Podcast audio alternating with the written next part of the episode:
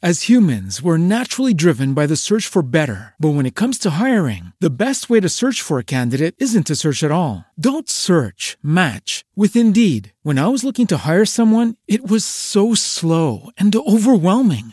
I wish I had used Indeed. If you need to hire, you need Indeed. Indeed is your matching and hiring platform with over 350 million global monthly visitors, according to Indeed data, and a matching engine that helps you find quality candidates fast. Ditch the busy work. Use Indeed for scheduling, screening, and messaging so you can connect with candidates faster. And Indeed doesn't just help you hire faster. 93% of employers agree Indeed delivers the highest quality matches compared to other job sites, according to a recent Indeed survey. And listeners of this show will get a $75 sponsored job credit to get your jobs more visibility at Indeed.com slash podcast. That's Indeed.com slash podcast. Terms and conditions apply. Do all your monsters have layer actions? No, Hmm. Why not? because layer actions are for bosses, aren't they? Well, honestly, most legendary monsters have them, don't they? Yep. Yeah. Well, buckle up, kitten, because uh, we're going to be talking about how you can add this amazing and dynamic feature to monsters of all levels.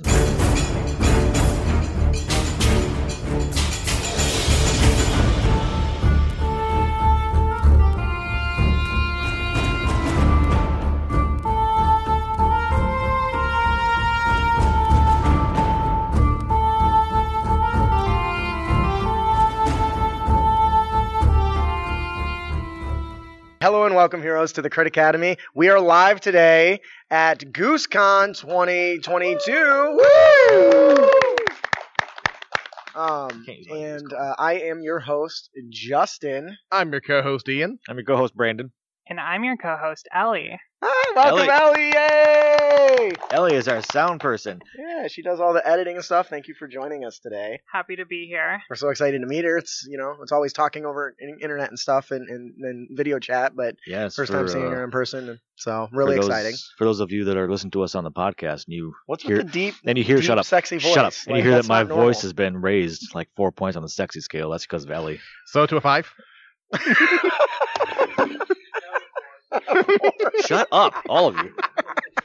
Well, that was one of the uh, things that we always wanted to. Uh, I don't know shit about shit, so when it comes to that, so it was really awesome to uh, have her work on our, our stuff so we can take it back and sound awesome like we know what we're doing. We hope to inspire you with creative content that you can bring with you on your D&D adventures. It's worth noting that our show is designed to provide guidance and inspiration to both players and dungeon masters, both, right? Because it's nice to play on both sides of the screen occasionally. So today we're going to be talking about something super uh, fun. It's a Um, for people in the audience, this isn't a child-friendly thing. Our show may not be suitable for young children and some adults. So yeah, I just wanted to throw that out there. Uh, so uh, Yeah. there is a uh, home field advantage. Is uh, anybody ever buy anything on DM's Guild? You know what that is? DM's Guild, super popular site for D and D content, and some of the best content creators, honestly, that I think write better than Wizards of the Coast, are on there. And a bunch of them, the top tier, got together and wrote a thing called Home Field Advantage. One of my favorite uh, features in Fifth Edition is layer actions. You guys know what a layer action is? Yes. But that's not the important part. Now, I- I never- Now was it? I got confused on, the on the mechanics, but I know what they are. Why are you on this panel? Isn't that my whole purpose? Is because I don't know as much as you guys. Oh, that's an excellent point. Yeah, eat my ass. There's one. Um, so for those of you that are listening or watching on YouTube or the audience here, uh, the fifth edition came out with a really cool, interesting mechanic called layer actions. These are actions that exemplify the battle in the monster's lair on Dungeons and Dragons, right? You do these amazing uh, gameplay mechanics that the players honestly will associate with a D&D fight forever because layer actions bring out every single pillar of um, D&D all in a combat session Yeah. and it makes it so dynamic and that's what we're going to be talking about. So I don't know what there are effects that just is. happen automatically on Initiative initiative count. count 20. Yeah. As if it rolled the action rolled a 20. Yeah. Um, before we get into it, I would like to hear kind of what your guys' experiences are in fifth edition with layer actions, if you've had any, or if you haven't had any. Um, is that something you want to delve into, and why? I will admit, I have not encountered lair actions very often, but I think a lot of that is just because, let's be real, a lot of DMs may not necessarily realize that's even in the toolbox to begin with. Yeah, because it's on so few monsters, right? What about you, Ellie? You got anything? Um, I haven't used layer action specifically too much. Um, I don't deal with a lot of monsters in my games that that deal with them. Um, but I one of my favorites is uh, the Beholder, definitely. Um, Beholder's got some really interesting and wild ones uh, that can be a lot of fun to mess with players. Mm-hmm. I Power dragons didn't know beholders had layer action. Anyways, so and actually, she touched on a really good point. You don't get to see very many of those No. because they're so high level, but they don't have to be. A Nope. lair action is more than just the, the the features of a legendary creature. It's the features of fighting something where it has the home field advantage, right? Which is why the the thing we're gonna be talking about is called that because there's no reason why it can't be applied to every single monster. And so that's what they did. They went through these expert game designers and writers went through and gave 250 unique lair actions to more than 320 iconic monsters. And it changes the way you play the game. And it's amazing. Now, obviously, we can't cover 250 of these pieces of detail. Aw. Um, but we want to cover some of the ones that will really tickle your dice. Um, some of the ones we know people will use because there's certain monsters that show up in every D and D game. Anybody got any idea? Goblin. Goblins one. Anybody else? Kobolds. Kobolds. Yep. Orcs. Orcs another one. There you go. Owlbear. Iconic. Gotta have that. So skeletons. Skeletons, yes. So that was part of the part of the trouble was narrowing this down. So we ended up did narrowing it down to goblin and owl bear right? Um, because we thought that of the monsters, these are the ones. If we're going to talk about them, if you even don't go and check out this product, you're at least going to take this with you at the end of the show and be able to say, "Why ain't I already doing this?" right? And even then, this is going to give you an experience with a much lower CR monster than having to wait till you're level, what, 15, 20 before you Yeah. come across an ancient dragon. And I've done a show. Uh, we've done a show about legendary action. That's another one that I think there's no reason why any other monster can't have one. Action economy is key in D and sometimes having the monsters only go once or in a round is not all that engaging. But you can take, for instance, a real common one. I'm getting off track here, but it is relevant. Uh, uh, a monster that has multiple attack that can make four attacks. It's far less interesting to do that all in one turn than it is to do it after every player's turn. Because they're like, why does this thing attacking me again? you know, even if they don't know that you haven't changed the power level, that simple legendary action being applied across the multi strike changes the way the players perceive the battle. And there's other things, tools we can give to make it better. But we're here about layer actions, which is my other favorite mechanic. So let's talk a little bit about it. So, um, Ellie, what makes goblins, specifically we're talking about Goblin Boss, but what makes goblins stand out in, in D&D and how can we, how does uh, home field advantage really begin to tie that to their layer actions? Yeah, because goblins are super uh, flexible, especially for um, early parties and and early adventures. Um, so goblins are, uh, you know, right there with kobolds is like very typical. Most people know what they are. Um, and uh, they are very well known for having their little hordes and layers, and it's it's very iconic even within fifth edition. Um, taking a look at uh, Lost Mines of Phandalin, right? The very first adventure in that starter supplement is uh, you're going into a uh, a goblin's lair and um, kind of figuring out what's going on, solving a mystery of some missing people. Uh, so they're very iconic and very flexible and, and um, super helpful for like those early adventures. And they reproduce a lot, so you can destroy them a lot and often. Cannon fodder. That's what I love about them. Everything she said is right. Do you guys got any talks before we actually talk about the mechanics? I, for that matter, recall that a few other YouTubers here and there saying goblins are also one of the few fancy creatures you can throw into any environment, and it won't be weird. That's an excellent point. They're very versatile, which is probably why everyone uses them. Whether you got everywhere. swamp goblins, aqua goblins, whatever it is, just give them swimming speed and amphibious, and they'll be in water, right? I bet if you had an adventure in space and said, "Oh, there's space goblins," you'd be like, "Oh, okay." That makes sense. of course, there's goblins so, here. uh, so let's talk everywhere. about this. Um, this is based on the CR1 mo- mo- uh, monster in the monster manual, the Goblin Boss. Boss. um, what I think makes goblins interesting is they're petty and they squabble a lot. They fight over ridiculous things. They're happy to steal from their own ally, kick them because they consider everything shared, right? What's yours is mine. I just don't have to give it back to you.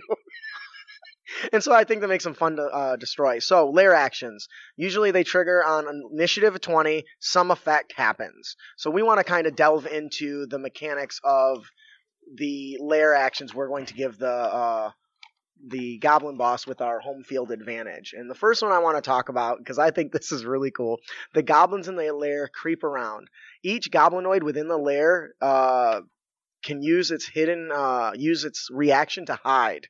So you're fighting a bunch of goblins and they all just disappear. That's terrifying. Can you imagine that you're in a you're in a room of you know two dozen of these and they're they're cannon fodder, so we can give them one hit point if we want, and they'll go down in a single blow, and usually they will, even at a higher uh, lower level. But having them all just disappear at the top of the round means they all now are hidden. You can't target them, and they get advantage on the attack rolls. That is a terrifying experience for players. Because um, guess what else goblins can do? They can ready an action. Oh yeah. So now they're hidden. They ready an action. They wait for one person to do something, and then release a barrage of, and turn them into a pincushion. That's just their first layer action. What do you guys think about this? It's funny. Uh, so the gentleman uh, says you might uh, a lot of risk at low levels, right? Oh, they'll probably turn into a pincushion.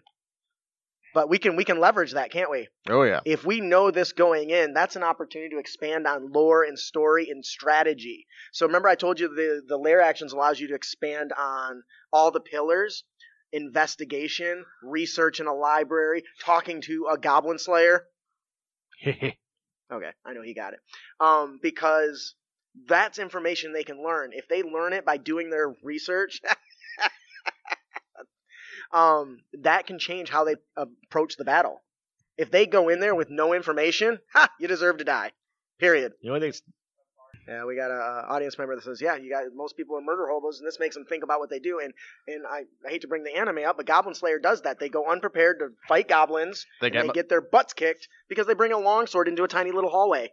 Like you can't even draw it and stuff. So I think the most terrifying part about this specific layer action is when the goblins run off and they hide and they disappear. You don't know where they're at. Even if you decide to leave, you're still screwed because you don't know where they're at. and that's the that's the thing, you know. Uh, a few goblins taking a few pot shots isn't a big deal, but when they all take their turn in once Let's say if there's a and hundred the same don't person, matter. it's going to be fine. Even let's assume you got a group of level five party adventurers. The goblin's like a one half monster or one quarter or something. They're not strong at all, nope. but because of the bounded accuracy accuracy system, if they all shoot an arrow at once, something's bound to stick, quite literally. Um, and I think this is really cool. Um, the fact that on this layer action, remember in layer actions you can only use one, right? Yep. So you kind of got to pick and choose for the scenario. So when it comes around, they players might be expecting that same thing. Oh, but we're not done. Actually, I think a good way you can modify this layer action if you want to, or you can add it in there, is because goblins aren't always numerous. Summon more goblins. Ooh, that's a good one. I like that. It's like a kung fu movie when more mooks show up. Like, the next And you one's cleared funny. the room. The second layer action we have here a petty squabble breaks out among the goblins. Each goblin within five feet of the goblin boss may make a melee attack against the boss. If the goblin boss is dead or dies before initiative count 20 on the next round, the goblin with the highest amount of hit points within the layer gains 14 or 4d6 hit points and becomes a goblin boss. Now, That's- Where we come from, that's called internal promotion. what I really like about this is the goblin's boss ability allows them to grab a goblin and use him as a shield. Right? That's fucked up. So, they, so he grabs a goblin, uses him as a shield, and he survives. And that squabble breaks out. You can use it as that one that was used as a shield. He's mad about it, so he gets up and starts trying to shank the goblin boss and becomes the new leader. Ah, you know. Um, and I think that that's really interesting because the players aren't going to expect a, po- a monster to poke evolve into a new monster right in the middle of them. So having an opportunity of a monster to squabble and kill the goblin boss, then become the goblin boss, is great because it basically treats it as though they have an infinite amount of hit points, right? I'm now thinking a goblin going, That was only my first form. I really like oh that. Um, and so this is something that really stands out to me because you mentioned internal promotion. Um, as a layer action, that's not something we've seen in D and D before. No. You're basically turning a one quarter, I think, uh, goblin into a CR one as he's shanking him because he gets weak. And I think you can tie that more into the story and the narrative of the combat because the players are struggling, they're fighting the goblin, they're de- the goblin boss, they're dealing with all his minions. The minions are disappearing for one li- layer action, and they weaken him. They hit him really hard. He's stumbling in his boots, and the other goblin's like, "Hmm, "Time for a new leader!" Plink, and then stab him, and then take his weapon. Now he's the new the new boss, and that would Look at me. I'm the boss now. and I think that that is just something that helps the narrative. It makes for a fun story, and that's a memorable moment. Nobody's gonna forget the moment when a goblin literally digivolved in front of them. Should make a book called Memorable Moments. Memorable moments. that Memorable would be awesome. I like that. Which, by the way, we have a book called Memorable Monsters. Anyways, um, Shameless plug. Brandon, would you like to tell us about the uh, next layer action? Number three, layer action number three. Uh, the goblins in the lair, when you're fighting them, they start taking up a war chant. They all do. Ooh, And it becomes. ooka, chaka, ooka. it gets infectious. And it grows. All players within five feet of a goblin must succeed on a DC 10 con save, or they lose concentration if they're trying to cast a spell. Drunk on adrenaline, huh? Yes. Uh, the goblins themselves, they get advantage on their next ability check, attack roll, or saving throw that they make before initiative count 20. Oh, that's terrifying to think about. Suddenly, those 16 goblins got way more dangerous. especially when they're like uh, surrounding you and moving in. What'd you say? Uka chaka uka, you know, and coming in, working their way to. My God. ah, you're all dead. what do you think, Ellie? Yeah, I think that sounds uh, really terrifying, honestly. Um, and uh, with with spellcasters specifically, that's pretty pretty scary. I agree. So we talked about uh, or when we first started that you can tie the layer actions into the other pillars outside of combat, the exploration and um, lore aspect. This is another lore opportunity because if you've got somebody that plays the race of a goblin or they have the sage background or something, you can tie this chant into some other aspect of the game during battle. So maybe that chant, um, the you can say, give me a uh, a lore check or, a history check or, or what, whatever check you want, I guess, um, and say, oh, you actually recognize this check. It's a, a, a chant of empowerment. They're going to come after you viciously, and you can kind of give a warning to the players, and that will unintentionally affect, or hopefully intentionally affect the way they behave. Right? If you all of a sudden say, "Give me a check," uh, these things are are going to basically Super Saiyan up and and uh, enhance their strength. Um, it's going to change how the players are going to proceed. I think. Right? Ian, do you want to tell us about the last uh, Goblin boss layer action? Absolutely. The last layer action we have here is if the goblin layer has a sort of magical connection, up to a few goblins in the field in the lair are affected by the enlarge reduce spell, or maybe even alter self. And these effects can last until the next time the lair action is used. So I really like this for a multitude of reasons. The thing that stands out to me is we are now binding their lair to some sort of outside uh, um, influence. I think well, we briefly touched on how you can throw a goblin in in any scenario and it makes sense. You can leverage that. So in a swamp lair, for instance, maybe there's swamp magic or acid magic or dark dra- black dragon magic is imbued in the land. So all of them now um, get some sort of uh, a bonus that they didn't have before. And you can do that without necessarily increasing damage. For instance, maybe uh, their weapon does their, their combat damage, but the roll die is like acid damage if it's a swamp swamp goblin, right? Because that's going to stand out in the player's mind when they're fighting goblins. These things, they're melting my armor! Ah, Run away! You know? What do you guys think? I'm just picturing a couple of things. One, if a goblin sleep becomes enlarged, er, people are like, whoa, they're growing big here. Or I'm also picturing a they're goblin. eating mushrooms. I'm also picturing some goblin bosses like uh, grabbing the tiny goblins if they decide to shrink them and using them, them as ammo. And fling them. and shock them like bowling balls. I love it. The alter self spell. Uh, to what extent can you alter self with that spell? Uh, height, claws, stuff like that. Could you make yourself look like a stalagmite? No, No, No. not that kind of alter. it just moves in just a little bit. Uh, Um, But you, I think you can go teeth, like claws, fins and gills, stuff. Yeah, all- little things like that. Yay. But once again, goblins with claws. That's different. They don't need weapons. They just jump out of the bu- uh, out of the bushes and start clawing at your face. Uh, so the next thing I want to talk, touch on is a lot of the layer actions in home field advantage also uh, offer regional effects. One of my favorite aspects of strong monsters is their impact on the local environment. And I feel like, and this is just Justin's opinion, which you all know is right, so listen. Um, the the regional uh, the regional effects are a powerful tool to exploring the lore and exploration pillars in D&D with the monsters they're going to be fighting. Even monsters they're not going to be fighting. If they're traveling through a desert and there's a a I mean what's a desert a desert dragon? A blue dragon? Blue dragon? Yeah. So whatever the the regional effects, they should be seeing the effects of that. And you can use that to narrate the the journey through the desert and you can call for that skill check. Hey, oh, you actually know this is a common effect when a dragon is in the area. Now you might have piqued their interest. Either, oh shit, we're gonna die, or ooh, let's go talk to it. Um, in either capacity, a single regional effect can really enhance the story. Oh yeah, so I'm now picturing the uh, lair area of a uh, red dragon. Instant volcano lair. Volcanoes, and I think fissures open up nearby too. Yeah. Um, when you have some of the dragons, like sinkholes open up, you know, maybe your players get called into, hey, sinkholes are opening up from these regional effects, and then it turns out, um, yeah, there's a dragon nearby, but we're like, we're like copper level adventurers, so you're gonna have to find somebody This is way above our pay grade. Um, but anyways, I want to get back into the regional effects. So just like just like those big powerful monsters, the uh, home field advantage also gives us regional effects that the um, dungeon master can use to indicate a goblin's boss lair. So in this one, patrols of goblins swarm the area. That's pretty common, right? And you can start with rumors leading into that. Correct?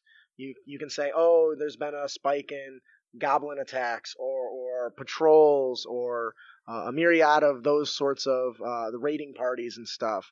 And any creature uh, attempting a short or long rest within a mile of a lair must succeed on a stealth or wisdom check, or stum- be stumbled across a 1d4 plus 1 goblins uh, finding the party. So that's a really good example of a, a loose use of like a ran- almost like a random encounter table. Yeah. right? Because you share the knowledge with them through the rumors of the play of the the NPCs. Hey, you hear about another village was attacked by uh, a swarm of goblins? Hey, finally got their heads off, but I think they're gonna come back for more. well, that's not going to be healthy for our crops. Well, absolutely not. Especially Bill. His potatoes are great. Potatoes are amazing. Hmm. So now, even if that's just something they hear in passing, it sets the stage for this potential encounter because now they know in advance that goblins are in the area. Now, most people are gonna be like, "Man, they're goblins. Let's go kill them." Oh, that's when you really get them with the the, the goblin pig sticker, man, because they ain't gonna be expecting it. Especially the goblin boss leading everything.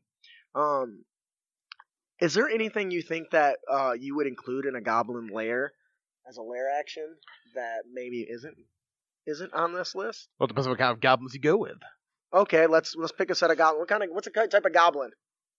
Mountain goblin, swamp goblin, aqua. What do we got? Hobgoblin? Hob- really, you picked the most generic goblins? The mi- they're military. Okay, okay, so we're gonna go with hobgoblins, thanks to uh, Rachel. Allah, home field advantage. or all, they're all they're all like reduced hobgoblins. They were cast out. they, you see, they hear these uh, hear creepy chants. Oompa loompa, we're coming for you. They're just like banging on them and doing the chant, the goblin chant from the lair action. Um, what about you, Ellie? If if we're going with the militaristic piece there, um, I really like the use of that in connection with the like uh, surrounding and losing that concentration. Mhm. Um, because you're gonna find a lot of these kind of like, I guess armies or little little militias of of goblins going about, and they will then like uh you know surround and sneak up on people and uh catch them off guard or um, force them to lose concentration of what they're doing regardless. I love that. Now let, let's let's uh, give huge note to the fact that none of these did damage, Nope. right? They led to it. Oh yeah, they led to dead adventurers, but they found a way to not necessarily bump up the CR damage because I don't know if anybody knows the calculations based on hit points and armor class and damage. I think they did a phenomenal job finding that balance of we can give you a little extra, but it's not going to directly affect the CR. Nope. Right? Of course, depending on how many goblins are hiding, you're dead. but I'll tell you what, that wizard's going to be happy he took shield. What? They're attacking me? Shield. Oh, thank God, Bill. Bill. Oh no, Bill. Anyways, so uh, that, that's it for the uh, the Goblin Boss. Remember, there's 250 of these. This is just the first one. Uh, you did touch on the uh, uh, the Hobgoblin, and I want I want to go that direction real quick uh, before I go back because I was going to go forward and then I. Anyways, uh, the thing about uh, having the the militaristic Hobgoblins, you can uh, apply these strategies and um, still um, change them up enough to fit the theme. I don't know. Uh, a good example is the very first one we talked about is them all hiding.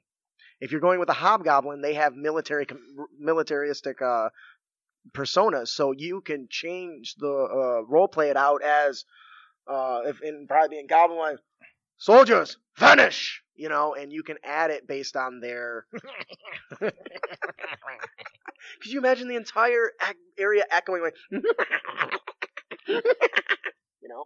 I love it. Uh, anyways, but you your wizard's take- like, fuck this. you can take that theme of whatever it is. If it's a swamp goblin, for instance, and they vanish, it makes sense. You're in the middle of they maybe they're all you role play them as they're being coated in goo and swamp and and dirt and stuff like uh, uh in Predator. Uh, Arnold Schwarzenegger he called he covered himself up in all that mud and stuff to disappear. So make sure when you're uh, when you're running Oh. something like these, include the flavor of the characters and their monsters and their their their their lore into the way you use the powers too, because it's more than just saying it does this, right? We're better than that. As GMs, we're better than that. We got to narrate and make it all fit. Justin's done, I promise. For now. Could you imagine No. hobgoblins being smart enough to where near near dusk, near nightfall, their entire tribe gets together and they serpentine on the mountain to make them look like a very large creature at night. They are smart enough to do that, and that sounds like a perfect strategy. So if you're listening to this, uh, Crit Nation, Yeah. take that, steal it, let us know, and tell me how it goes because awesome. And the sun is to their back, so everyone is squinting into it to see it. What is that? to, to enhance the illusion. Cavalry. It's a purple worm. Doesn't look purple. How can you tell, Bill? The sun's in the way. All right, so I don't know who Bill is, but uh, seems like a cool guy. All right, so let's talk about the ferocious owl bears. Yeah. Who likes the owl bears? Hey, How many are like pissed owlbear? off that the druid changes to an owl bear in the new D and D trailer? No. Good, I'm glad. Uh, I'm not saying that if you think that and y- you're angry, it's not. It's okay. I mean, they couldn't pass No. editions, so. Yeah. Well, my Mm. point was, you don't know that that person doesn't have a magic item, right? And what does it matter? Who cares if it's a monstrosity or beast? That's just a category that they decided for the rules. You know, I would.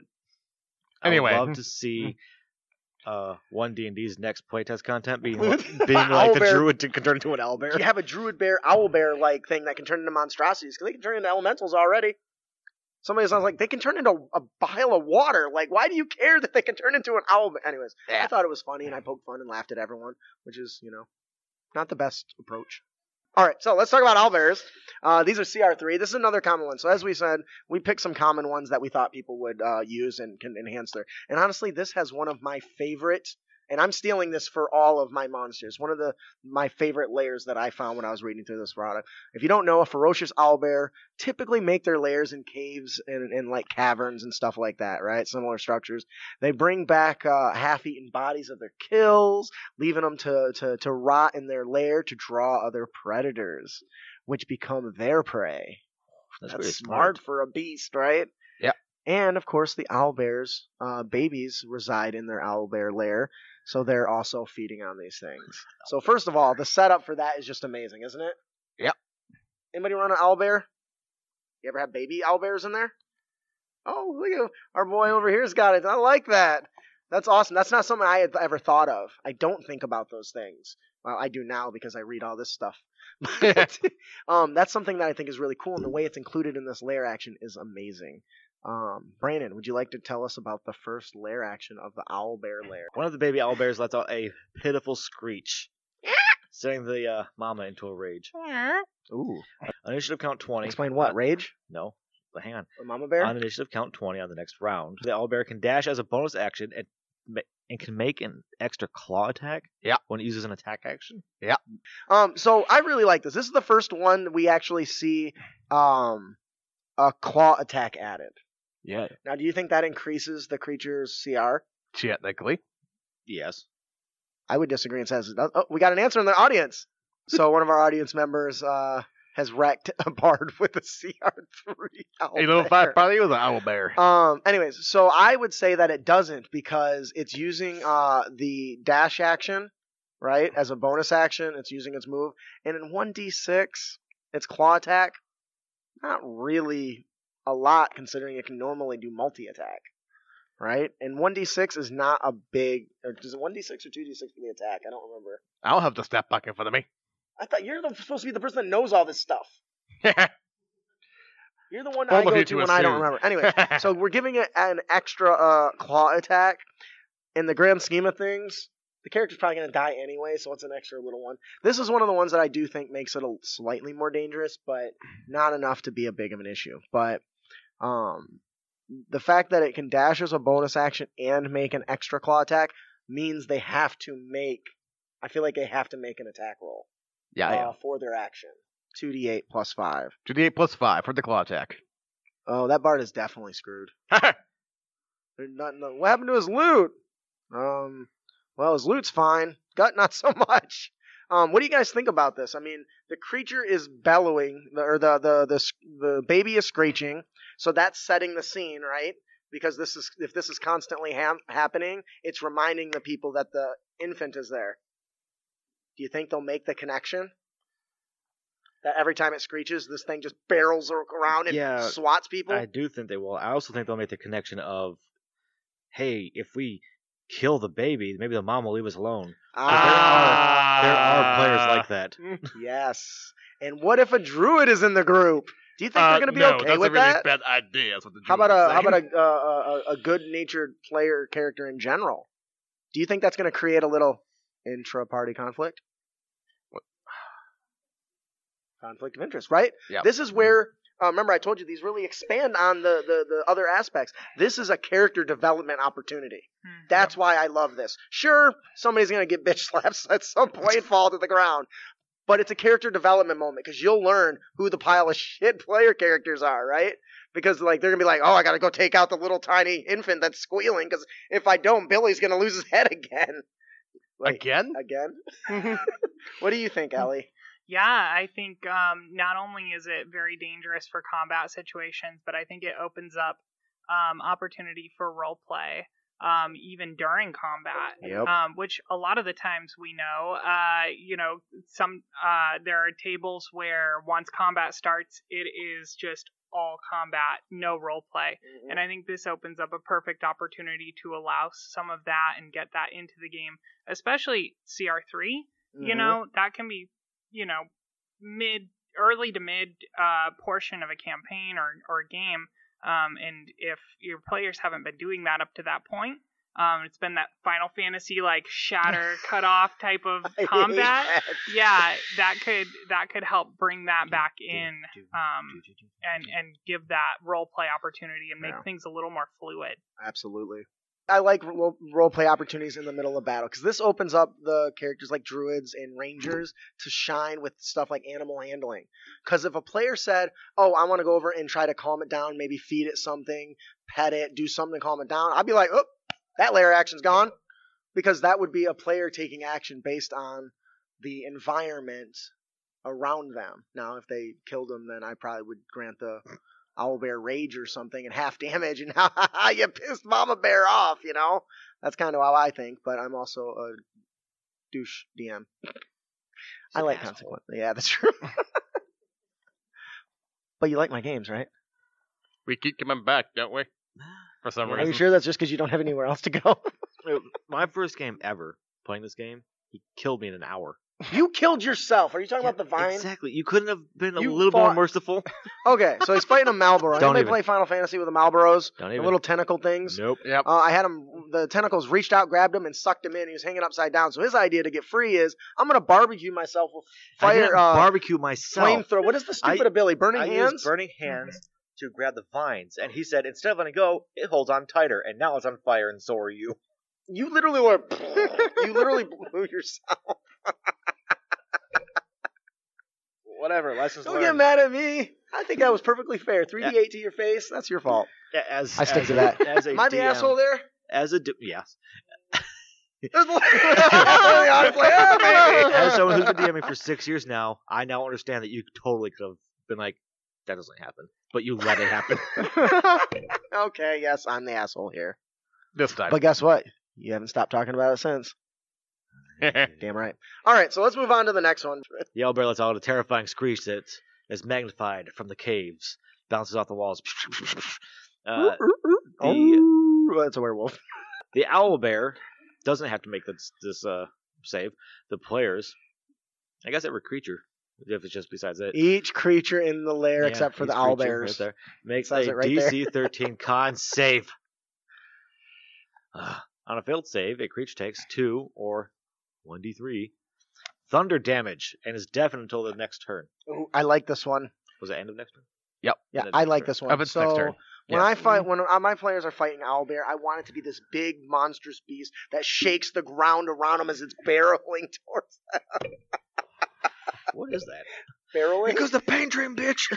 Did Did you say Uh, barreling? Yeah, one of my earliest It's- memories in Owl Bear was me stealthing through the woods. um. I failed my perception check. The Owl Bear did not. It rolled out 20. oh, Uh, so to just everyone watching this and to everyone that's in here, right? Thank you. Listen, listen to our show. If you can find me one episode that doesn't have a single pun in it, I'll give you ten dollars. oh come Good on. luck. I always just just come on, just bear with me. I promise it's fine. Not this episode. All right. Stop it! Stop encouraging him. anyway, so I like this one because it, it, it does something that we don't see a lot of, and that's deafening. Um, Yeah. Deafening is an interesting mechanic.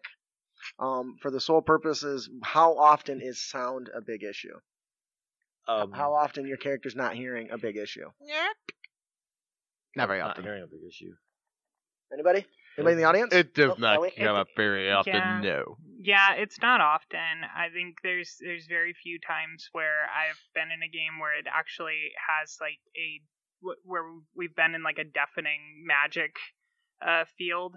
Mm-hmm. Um, it is really problematic when it happens, because that way our players uh, kind of lose that ability to communicate with each other. But um, yeah, it doesn't happen very often at all. So I'll give you an example of why I think this is awesome. Just last night, for anybody that was in the game I ran for um, uh, Extraordinary Expeditions, I ran Alluring Mesas, and they finally figured out they're fighting harpies on the top of these mesas. So you know, do the lemming thing off the edge. So they stuffed all their ears with wax.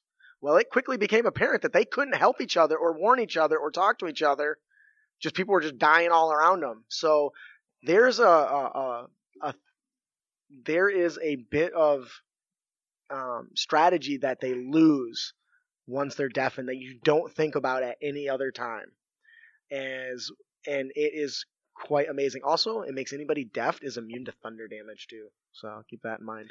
If you are a spellcaster and you have to use a verbal component for a spell, but you can't hear yourself, Like a flowable. but you can't hear yourself speak, Can you cast? can you still cast? I Yeah. would make it. I'd make an Arcana check for that. Because uh, when they do the verbal components, it's very particular sounds. I think the incantations. I'd say yes, because you know what you're saying. Yeah, that makes I sense. don't know. Fair enough. Once again, I'm the asshole GM.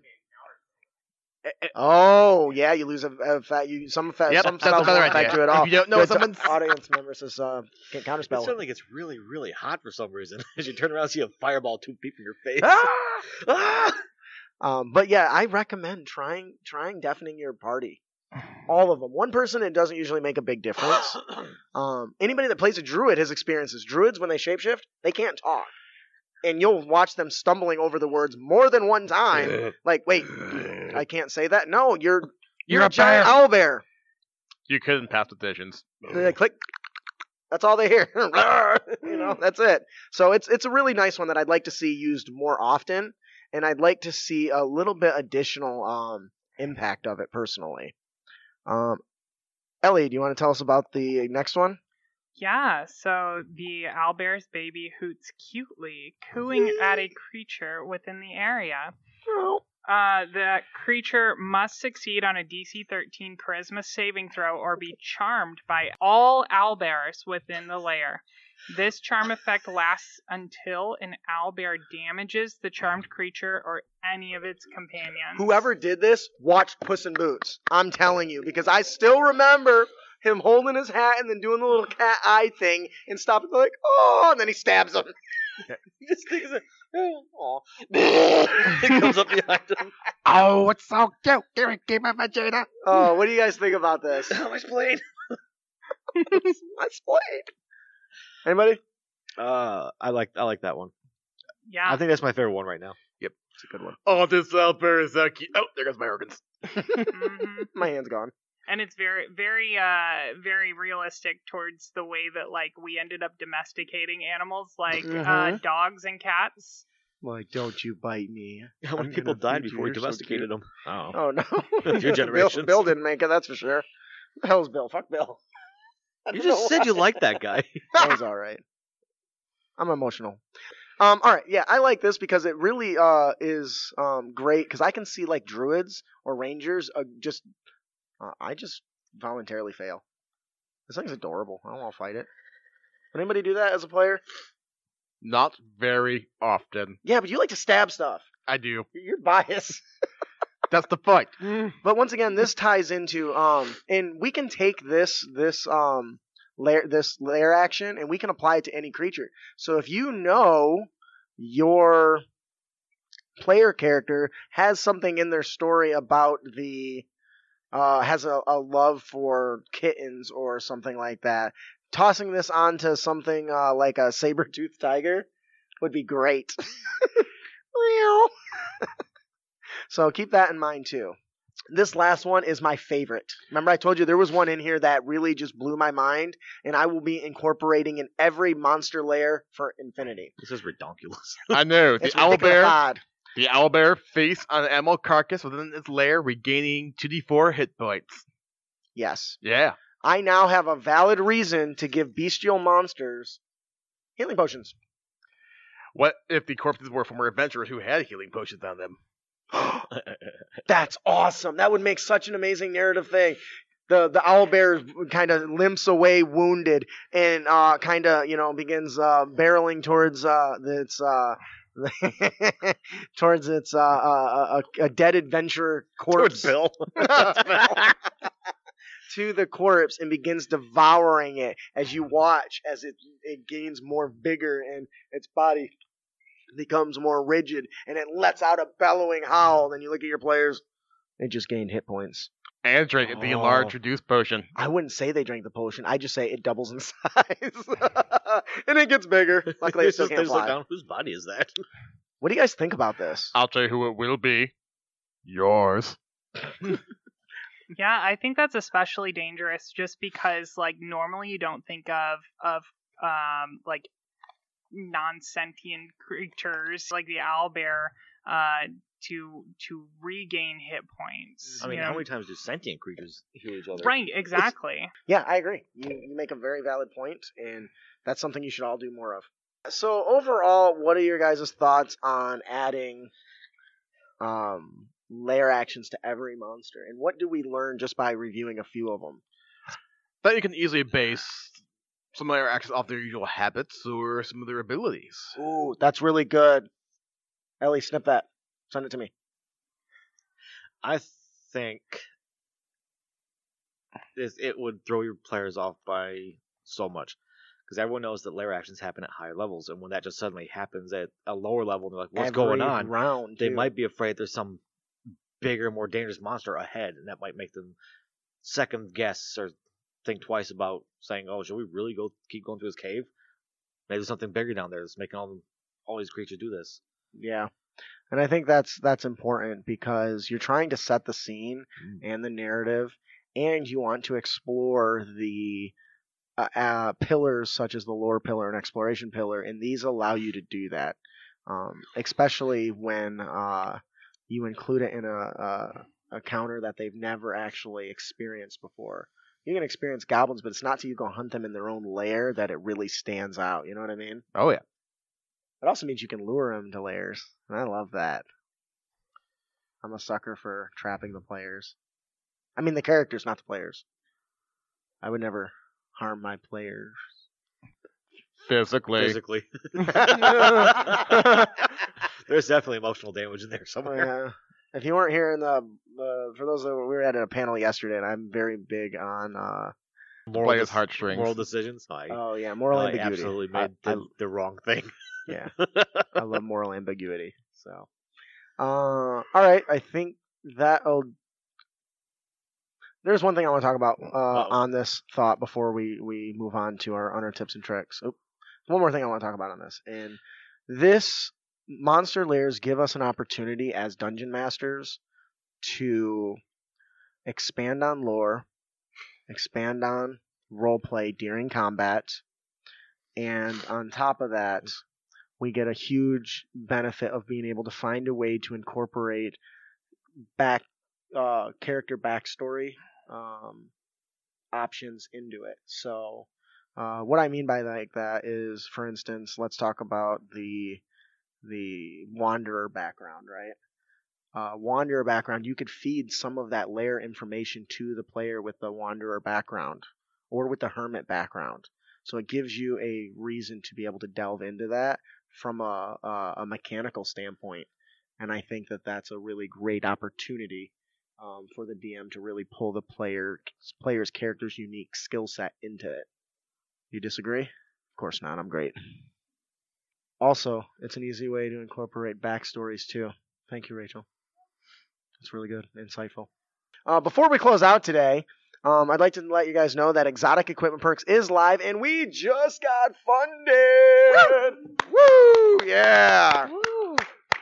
Oh, Brandon has been waiting to puff on this cigar. That's his victory cigar right there. He likes when that plan comes together. um, if you don't know equipment perks, uh, with it, no more cookie cutter weapons in 5e. Make your character's choice of equipment matter. We offer unique perks for each weapon and each piece of armor so that when you pick it, it becomes a part of your character more than just damage dice and AC bonus. Um, so Going off into like please- the high mountain peaks where there's winter. Why? Hide armor now keeps you warm. Yep. Uh, that's a really good one. I like that. Um, uh, so definitely, if you haven't heard of it or you're just uh, hearing about it for the first time, you should have been listening to our show already, but we forgive you. Head on over to uh, rebrand.ly slash exotic perks. Check it out, back it, get your copy, and we will uh, have that stuff ready to go for you very soon because all the writing is done right now. So now we're just getting stretch goals. Unless we hit a stretch goal where I got to write a bunch of stuff for all the. Yeah, we The have a stretch goal where we add That's more gonna shit. suck, so. you guys. You know how hard that's going to be. Not at all. Challenge accepted. Yeah. All right. That'll do it for our show today. Yep. do do you know why uh, rogues are so stealthy? Because they wear hide. Don't do it. That's right. Ah, it's a Hot armor. if you enjoyed the show and you want to support us, visit us at criticami.com. Please check out our YouTube channel. Watch our shows live. Join with us. Usually we chat. We're here at GooseCon 2022, so we don't have a live uh, audience chat. What? What's? Ah, there it is. um, follow us on social media and uh, leave us a review, please. Uh, I am your host, Justin. I'm your co-host Ian. I'm your co-host Brandon. And I'm your editor, Ellie. Thanks for listening. Keep your blade sharp and spells prepared, heroes.